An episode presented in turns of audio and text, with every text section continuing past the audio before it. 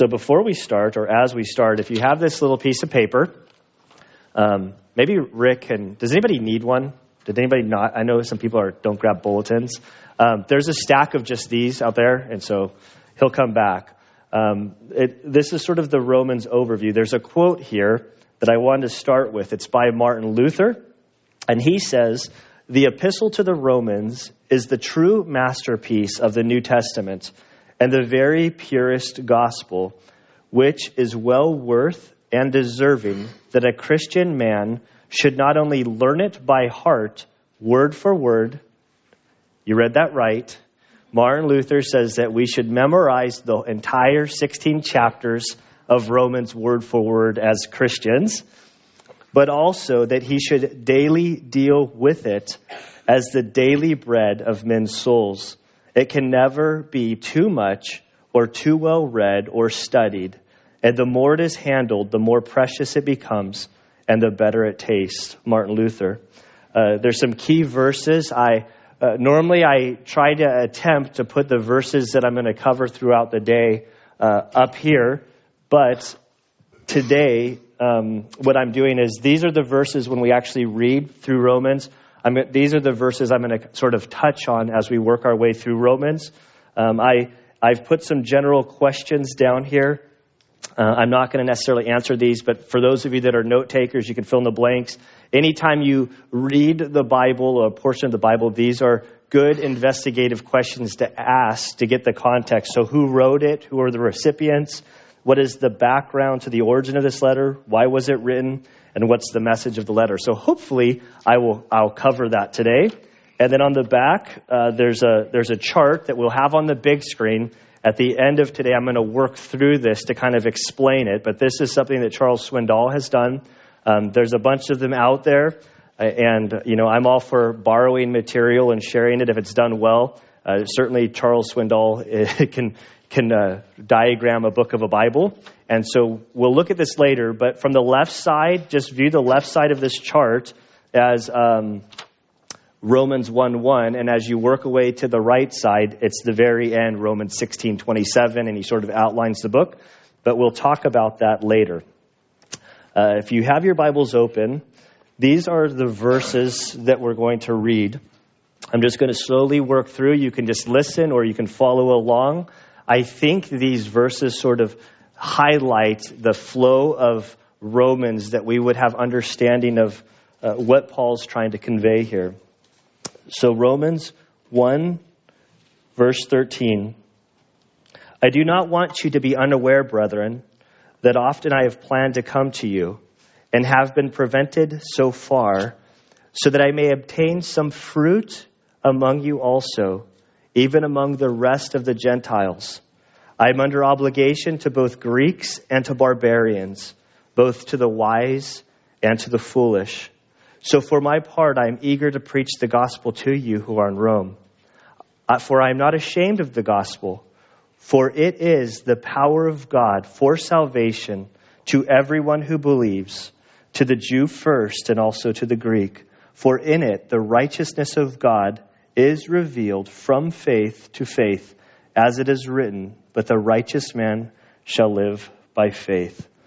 Romans chapter 3, verse 21. But now, apart from the law, the righteousness of God has been manifested, being witnessed by the law and the prophets, even the righteousness of God through faith in Jesus Christ for all those who believe. For there is no distinction, for all have sinned and fall short of the glory of God, being justified as a gift by his grace through the redemption which is in Christ Jesus. Romans chapter 5, verse 1. Therefore, having been justified by faith, we have peace with God through our Lord Jesus Christ through whom we have obtained our introduction by faith into this grace in which we stand, and we exult in hope of the glory of God. Romans chapter 6, verse 12. Therefore, do not let sin reign in your mortal body, so that you obey its lusts, and do not go on presenting the members of your body to sin as instruments of unrighteousness, but present yourselves to God as those alive from the dead, and your members as instruments of righteousness to God. For sin shall not be master over you, for you are not under law, but under grace. Romans chapter 8, verses, verse 1. Therefore, there is now no condemnation for those who are in Christ Jesus. For the law of the Spirit of life in Christ Jesus has set you free from the law of sin and death. Romans chapter 8, verse 38. For I am convinced that neither death, nor life, nor angels, nor principalities, nor things present, nor things to come, nor powers, nor height, nor depth, nor any other created thing will be able to separate us from the love of God, which is in Christ Jesus our Lord. Romans chapter 12, verse 1. Therefore, I urge you, brethren, by the mercies of God, to present your bodies a living and holy sacrifice, acceptable to God, which is your spiritual service of worship. And do not be conformed to this world, but be transformed by the renewing of your mind, so that you will prove what the will of God is, that which is good and acceptable and perfect. Romans chapter 15, verse 20. And thus I aspired to preach the gospel, not where Christ already was already named, so that I would not build on another man's foundation. But as it is written, they who had no news of him shall see, and they who have not heard shall understand. For this reason I have often been prevented from coming to you. But now, with no further place for me in these regions, and since I have had for many years a longing to come to you, whenever I go to Spain, for I hope to see you in passing, and to be helped on my way there by you, when I have first enjoyed your company for a little while. But now I'm going on, I'm going to Jerusalem, serving the saints.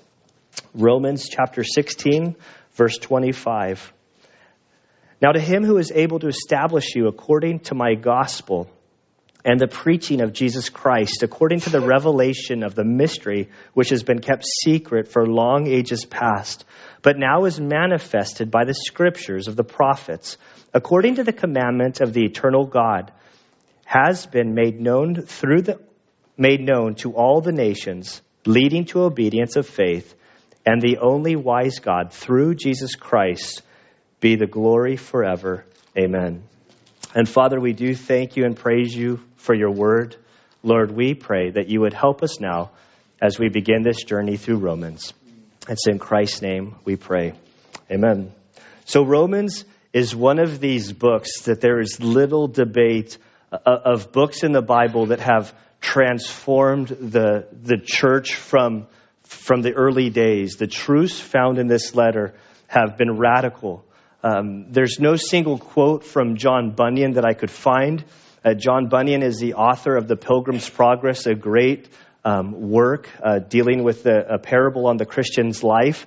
Uh, but he gave credit to, to Romans for inspiring him to write Pilgrim's Progress. That as he came to understand Romans, that's how he was so able to um, artistically describe the Christian life through um, that young, that man, the Christian's life, the journey through the book. If you've never read it, I encourage you to read it. If you're intimidated by works like that, there's a children's version that's really easy to read that I that I personally enjoyed. Um, but this is some people what they've said about Romans. Uh, John MacArthur says this. Most, if not all, of the great revivals and reformations in the history of the church have been directly related to the book of Romans. John Stott says this It is not surprising that the church in every generation has acknowledged the importance of Romans, not least at the time of the Reformation. Another quote from Martin Luther he says this I greatly longed to understand Paul's epistle to the Romans, and nothing stood in the way but that, but that one expression, the righteousness of God because I took it to mean that righteousness, whereby God is righteous and deals righteously in punishing the unrighteous, Night and day I pondered it until I grasped the truth that the righteousness of God is that righteousness whereby, through grace and sheer mercy, he justifies us by faith. Thereupon I felt myself to be reborn and to have gone through open doors into paradise. The whole of Scripture took on a, a new meaning. And whereas before the righteousness of God had filled me with hate, now it became to me an inexpressibly sweet and greater love. The passage of Paul, this passage of Paul became to me a gateway to heaven. And when you think about the life of that man, how he transformed the church, many of us hold scriptures in our hand that we can read because that verse so transformed him that he wanted to get the Bible into the people's hands. Uh, John Calvin says this When anyone gains a knowledge of this epistle, he has an entrance open to him to all the most hidden treasures of Scripture. William Tyndale, the founder or the father of the English translation, says this about Romans. Romans is the principal and most excellent part of the New Testament and most pure euangelion, that is to say, glad tidings, and also a light and a way unto the whole Scripture. He went on to urge his readers to learn it by heart, for he assured them, the more it is studied, the easier it is, the more it is chewed, the pleasanter it is. That sounds familiar, doesn't it, with Martin Luther? You can say, well, how in the world am I supposed to memorize it? I'm, I'm going to give us some homework as an option, what I'm going to try to do this year. Romans is 16 chapters. Uh, to sit through and read it at one setting can be a little bit difficult. But if you're to break it up into smaller pieces, if you just read three chapters Monday through Friday and one chapter on Saturday, you'll read through Romans in one week. And if you do that, every week while we're in Romans, by the end of this year, I guarantee you, you'll have Romans memorized. You'll be able to think through this letter. And there's no question that the more we as a group understand what Paul wrote in this, this letter, uh, the, the greater depth of our understanding of God and our relationship it will be. Uh, another man, Dr. Barnhouse, he said this For three and one half years, I never took a text outside of the epistle to, of, to the Romans. We're going to do it in less than three and a half years. Um, I saw the church transformed. The audience filled the pews and then the galleries, and the work went on with great blessing. But just as important as the transformation of the church, there was the transformation of the preacher.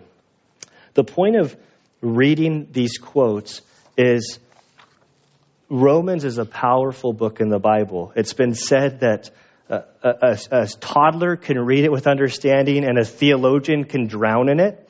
Um, there are great truths. And if we allow God to use this book in our lives this year, I guarantee you great things will happen in our lives. And I'm really excited uh, because if I'm teaching through it, I've got to study it. So I'm excited at a personal level uh, to go through Romans and to learn it with a great familiar familiarness that um, will transform my own heart, and I can't help but to think it'll help all of us. So, in the, the framing of this, the background, how, who, who wrote it, where did it come from, this is what we're going to, to look at now. So, in Romans chapter 1, verse 1, like all writings during this time, they would start, the conclusion of the letter or the address of who wrote it, who it's to, would come in the very first few verses. And this letter starts out with Paul. Paul, a bond servant, probably better translated, I think, as bond slave, only because my Greek, my Greek teacher in seminary made a big point. He's like, well, bond servant just seems so much more palatable. It's slave doulos. This, this is somebody who is a slave to the one. And so, Paul, here he is, this guy that we're going to learn about. When he addresses himself to them, he just identifies himself as a bond slave of Christ, called as an apostle, set apart for the gospel of God. So, right away, this letter is set out as Paul's um, letter, that he's the one who wrote it. What do we know about Paul? Uh, Paul, by Paul's own description, in 2 Corinthians chapter 10, verse 10, this is what he says about himself. First, he, He says he's not a good looking man or a good speaker. For he writes, For they say his letters are weighty and strong, but his personal presence is unimpressive and his speech is contemptible. So, so this is the scripture. When Paul writes about himself, what they're saying about him, he says, Yeah, they say I'm a scrawny little Jewish guy that, that is a bad speaker, but I can write with boldness. Uh, there are certain men that I, that I think about on certain levels. Like John Piper is a guy who writes with weightiness. But if you've ever seen him live, he's this short little skinny guy. When he speaks, he, he doesn't start off as powerful. He kind of works himself into it. But by the look of his writings, you think that he's this, this ginormous guy. And so Paul clearly from his writings, he was a powerful man. But but when you were to look at him, that's not what he was perceived as. Uh, John MacArthur says this about him from a second, second century writer. A second century writer described him as a man of small stature, with a bald head and crooked legs, in a good state of body, with eyebrows, meetings, and nose somewhat hooked, full of friendliness, for now he appeared like a man, and now he had the face of an angel. So I'm not quite sure what that means, but I, but Paul was a Jewish man, and I, I imagine by the, what we know about him that he's a skinny, not the best looking man. He wasn't the most articulate speaker, but his message was powerful. And the Lord that he knew as Savior was a big God, and he was bold in sharing about him. If you turn with me over to Acts, it's the book right before Romans, in Acts chapter 22, so just a few pages towards the front of your Bible, we get a little testimony about who this Paul is. And before we enter the story, I'm going to ask uh, whoever's at the computer, I don't know if anybody's there, to take us to the, to the map. I want to give us a sort of an outlay of what's going on here. So this is, this is basically Europe, the Middle East region. Following the death of Christ, we see like the first century. Uh, Jerusalem is here, the, the origin of everything. So as Jesus was crucified and the gospel went out, the church spread from Jerusalem. Eventually, Paul, or Saul at the time, was ravaging the church, which we'll look at. Uh, at the northeast section here, you see Damascus. He was on his way to Damascus to, to go uh, arrest, beat, and imprison those who had taken Christ as Savior. He meets Jesus there.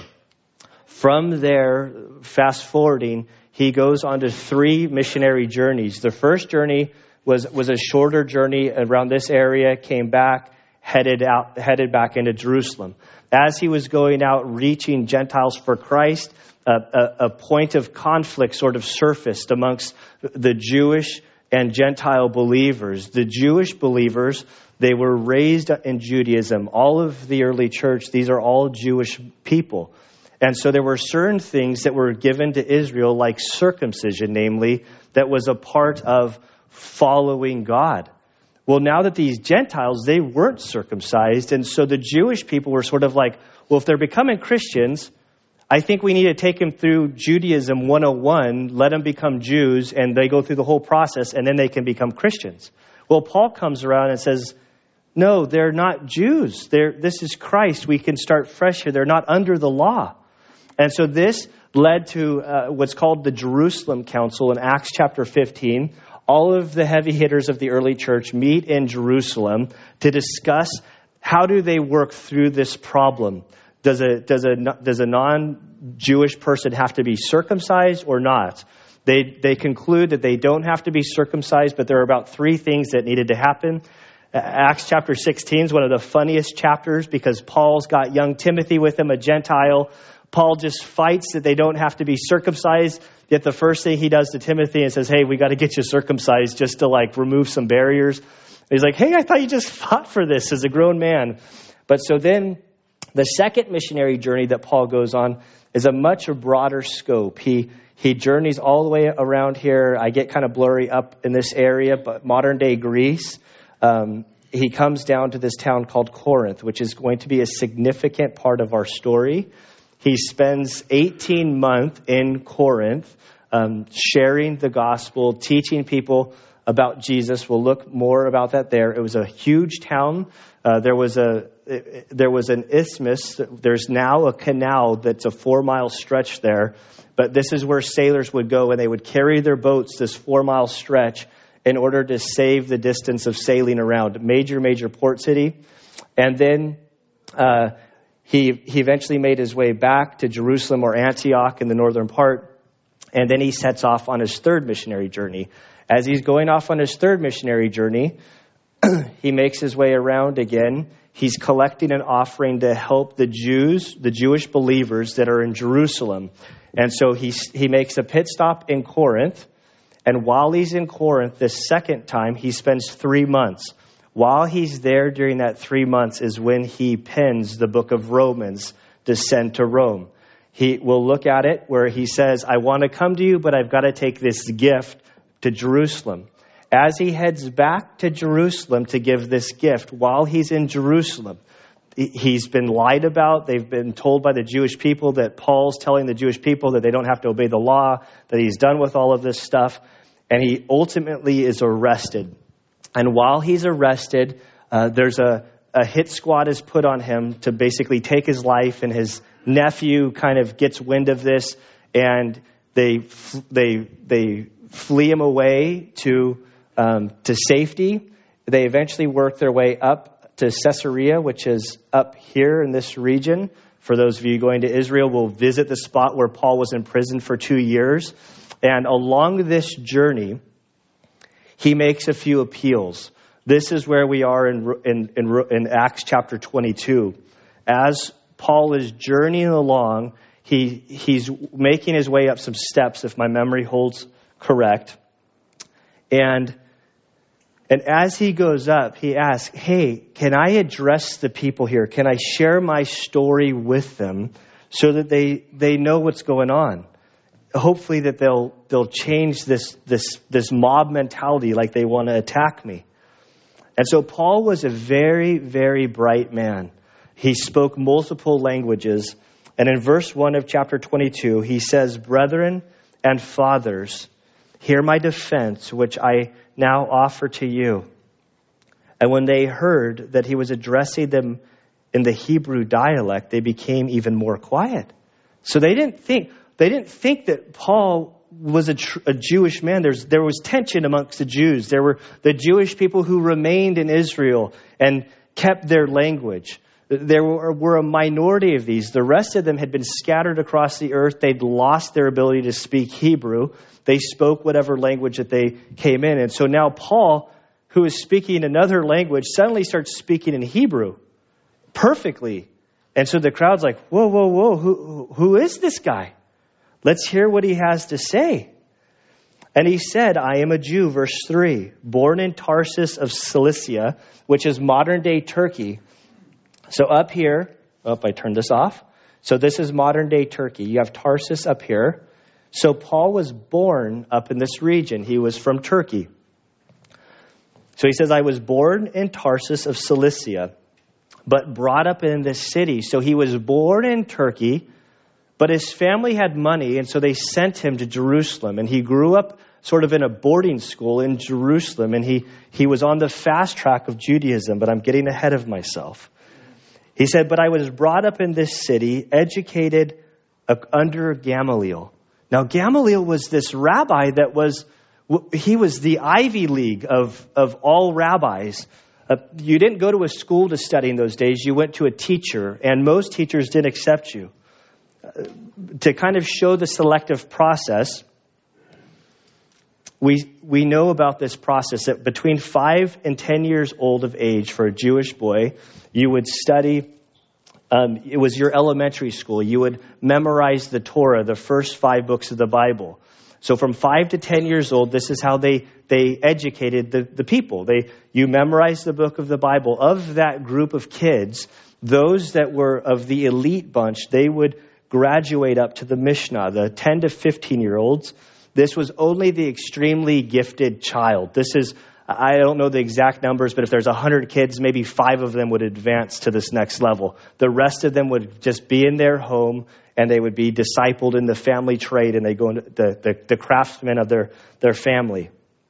But from 10 to 15 year, years old, those that advanced, these were the only gifted, and they memorized the rest of the Old Testament. Memorized. This is a this is a culture that not everybody had a copy of the Bible. It was transmitted orally, and so they spent these five years memorizing the entire Old Testament. This is, a, I mean, we're like going, you. They expect us to memorize Romans.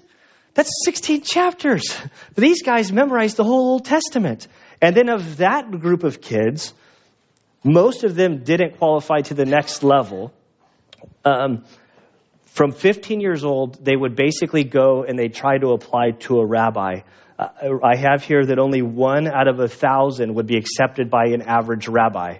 They would go, they would sit under the rabbi, they would, they would study his yoke, which is his teaching. What Jesus says, take on my yoke. And so they'd sit under the rabbi's teaching. The rabbi would ask a bunch of questions. And basically, almost everybody, he said, you don't have what it takes, move on. Now, Paul had he was accepted by the most premier rabbi Gamaliel to study under him. Paul is different than all of the other apostles. All of the other apostles were fishermen, tax collectors. They didn't have what it takes. Yet Paul was a scholar of scholars.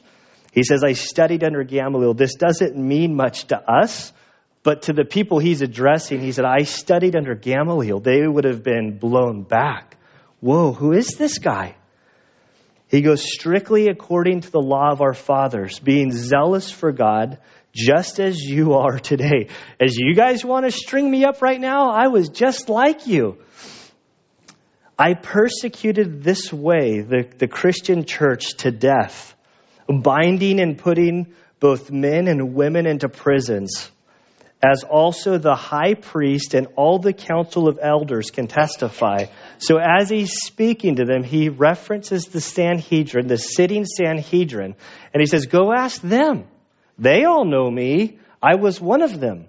I was one of their most elite guys. In other places, he said that he was advancing in Judaism. He was on par to be the leader of the Sanhedrin, the high priest.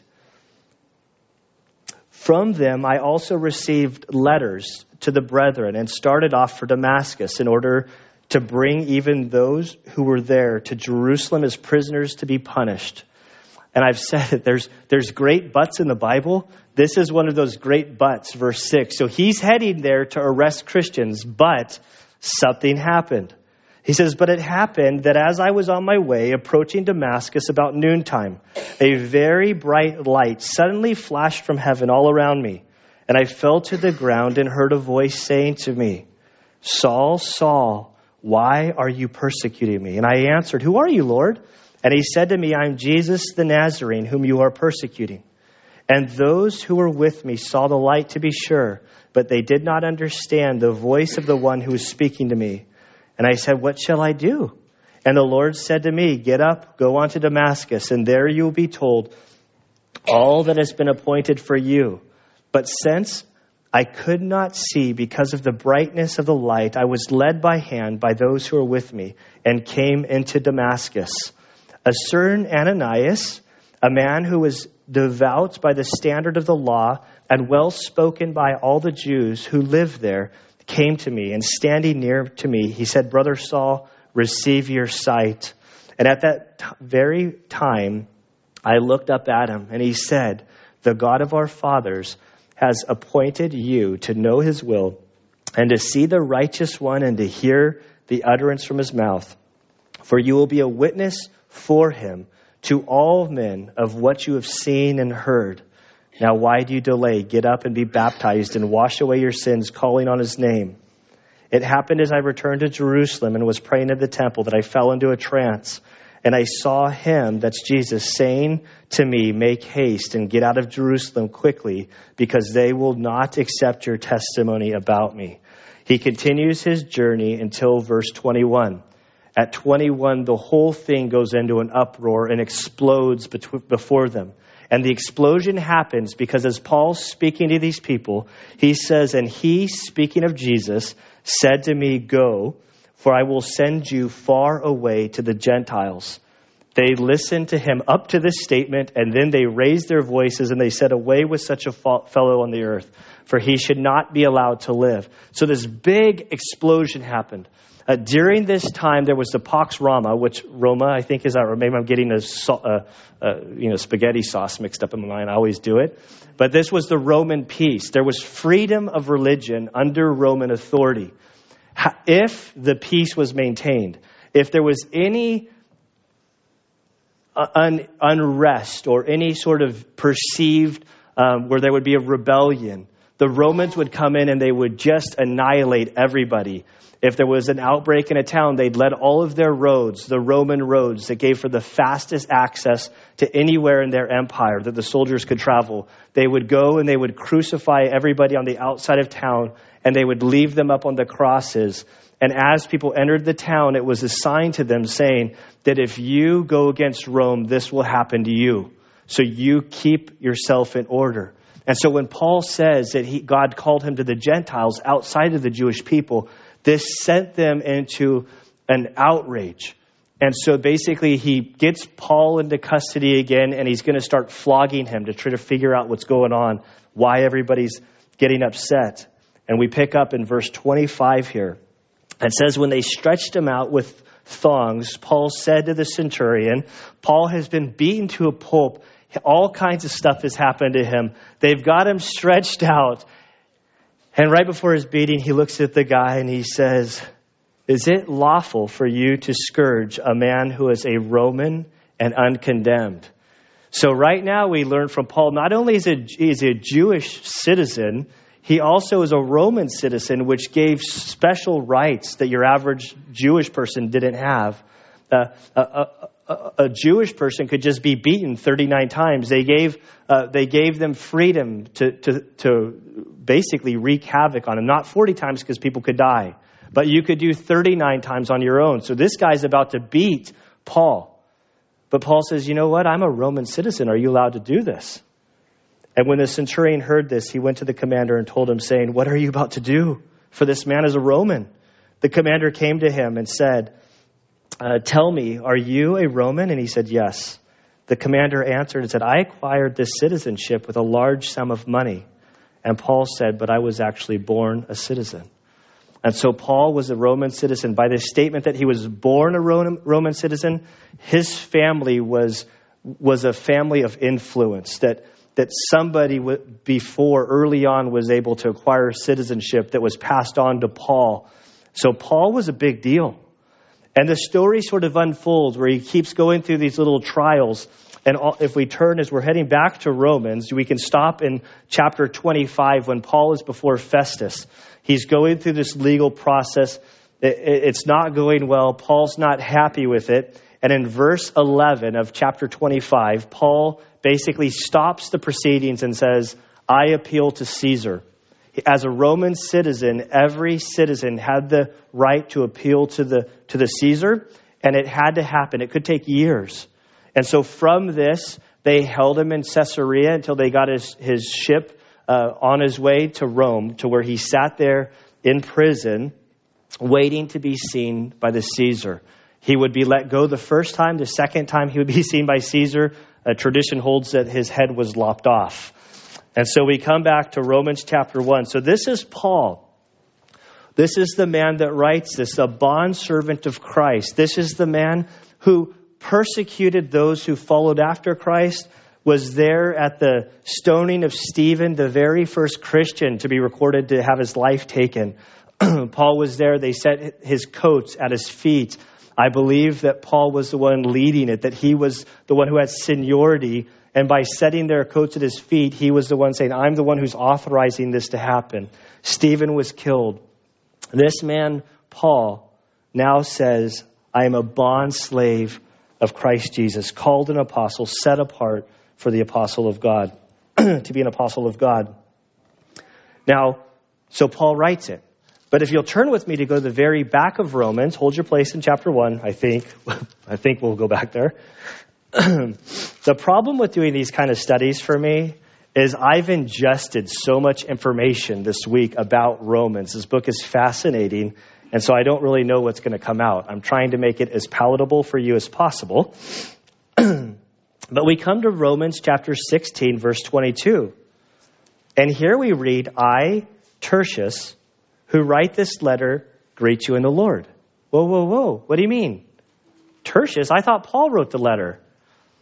See, there's a lot of speculation on Paul's writings. So we don't know w- what his issue was. It could have been his eyesight, it could have been arthritis in his hands, it could have, whatever the reason that restricted him from writing. And so he used a scribe or a secretary to, to, to pen this information.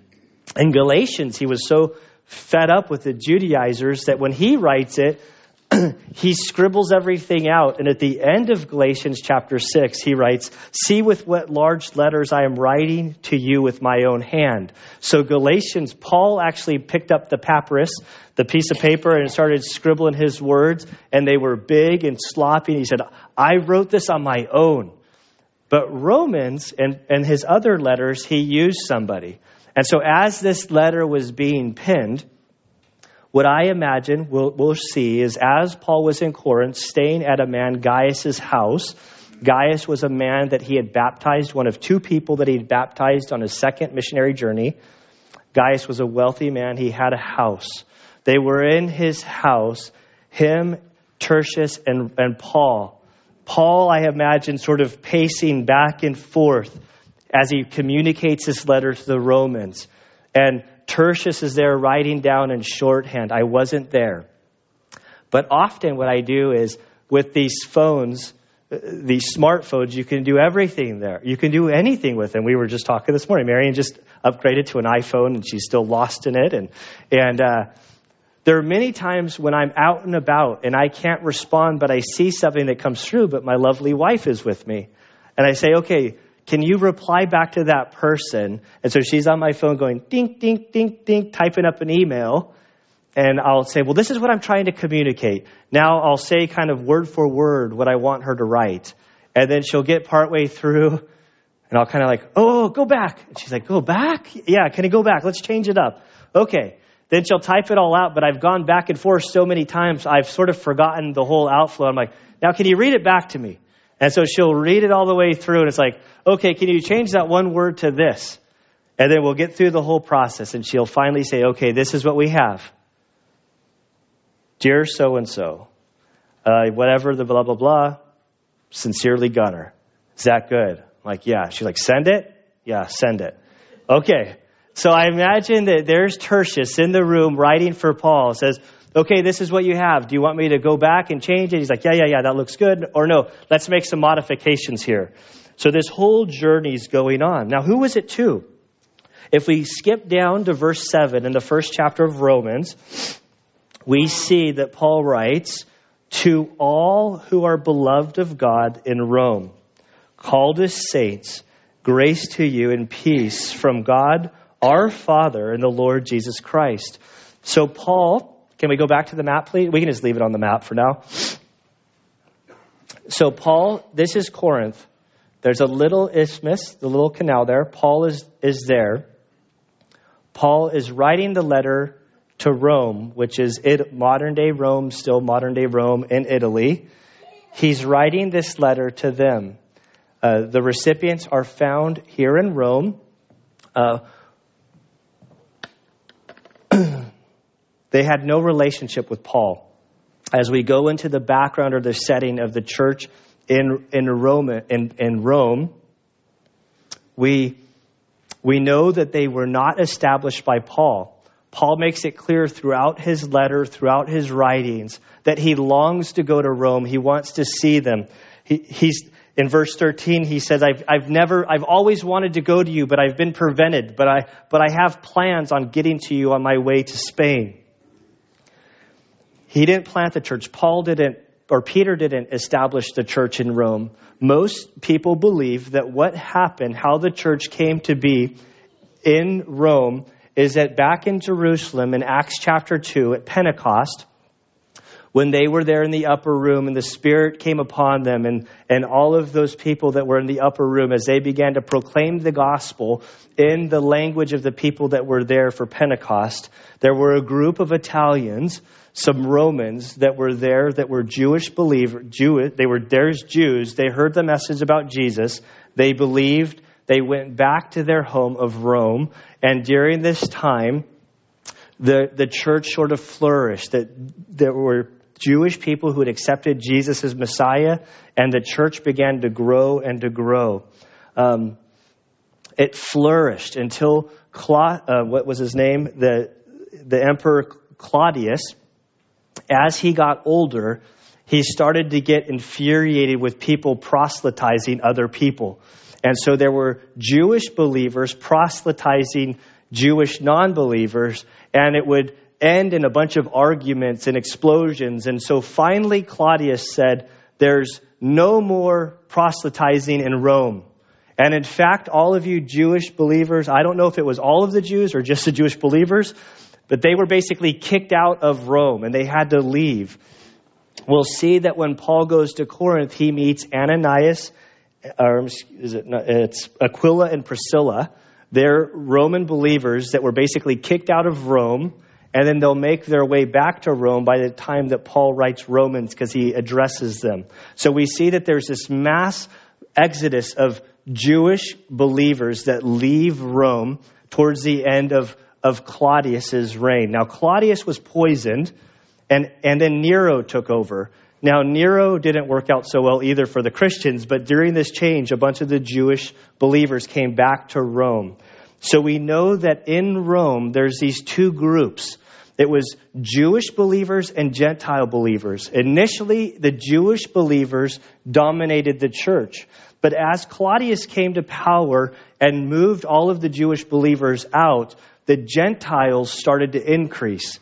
And then as the Jews came back, there's this great power struggle between these two groups. How do we do uh, Christians that are Jews and now Christians that are Gentiles, how do we fit together? How do we work? This was a major problem that Paul was dealing with. This is a, a huge, this is the, the city of the empire. They say all roads lead to Rome because literally all of the roads during that time led to Rome because that's where, where the Roman government exercised its power.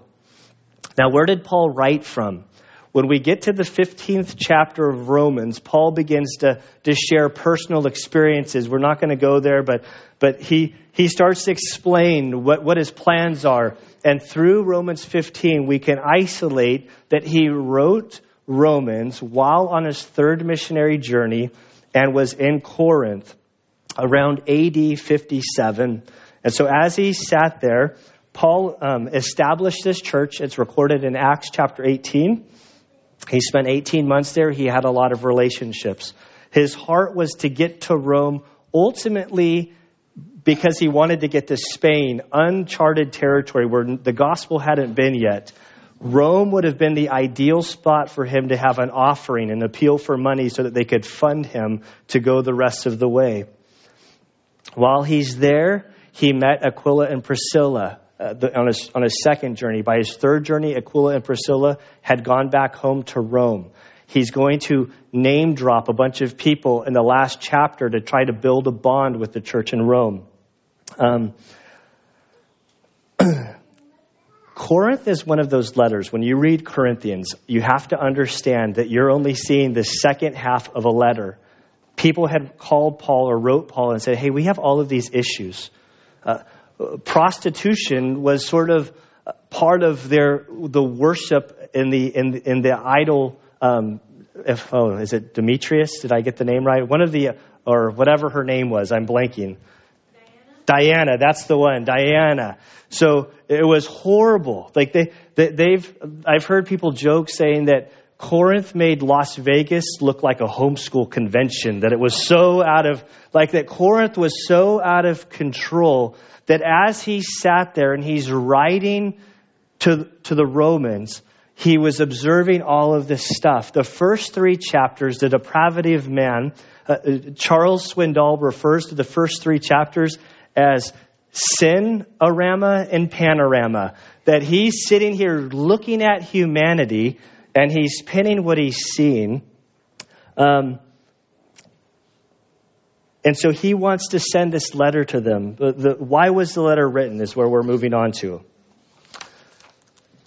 So, first, Paul had this longing to go to Rome to meet the people there. It was a strategic city for getting the gospel out.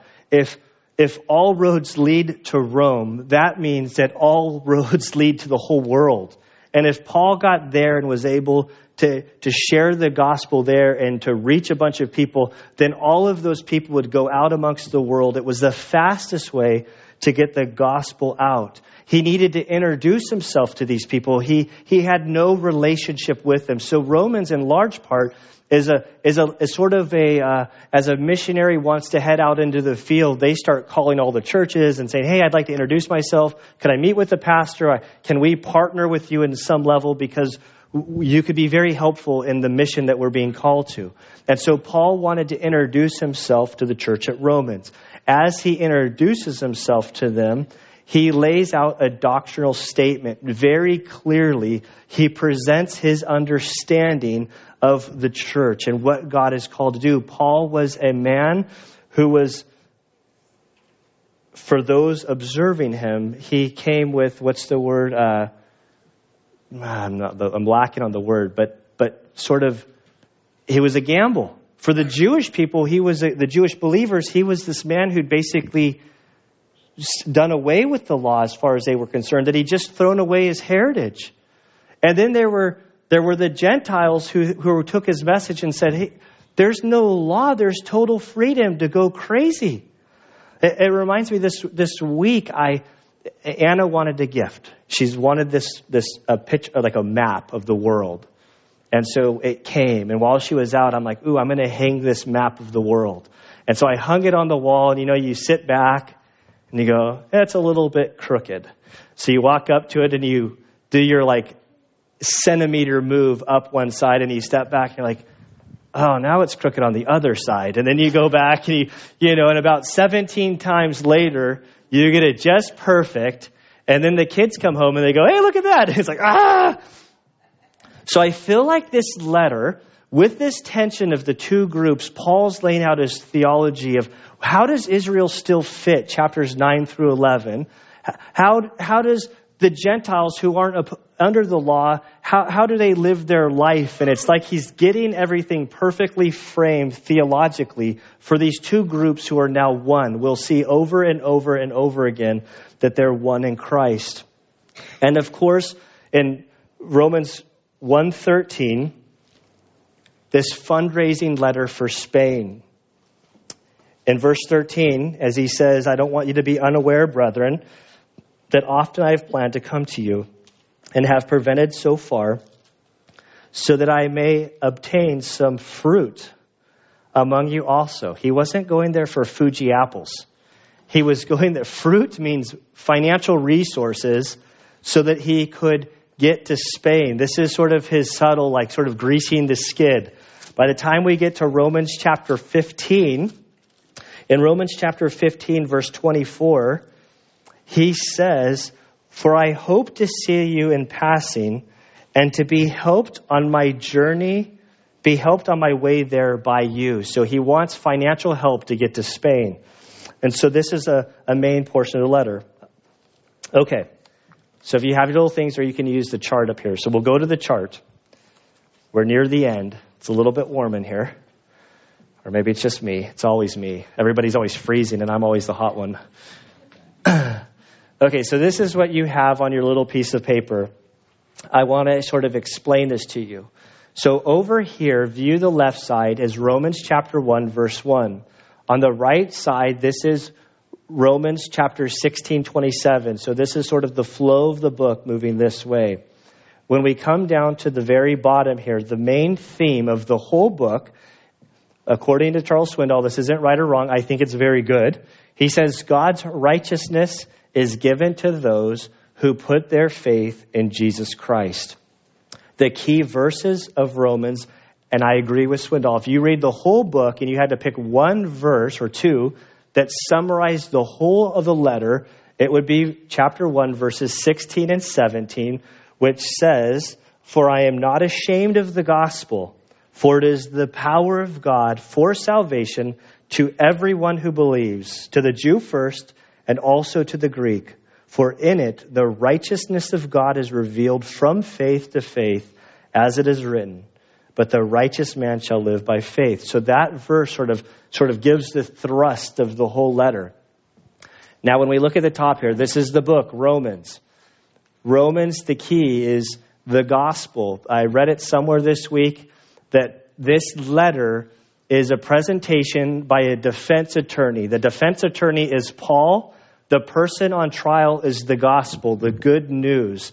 And so Paul is presenting the gospel, defending, explaining, and sharing the gospel with the Roman church. And so, as it, the gospel relates to saving the sinner, chapter 1, verses 18 through 839, uh, in the three main sections of the book concerning the saving of the sinner, concerning Israel, concerning Christian uh, conduct, at each one of these sections, the last verse has a great doxology.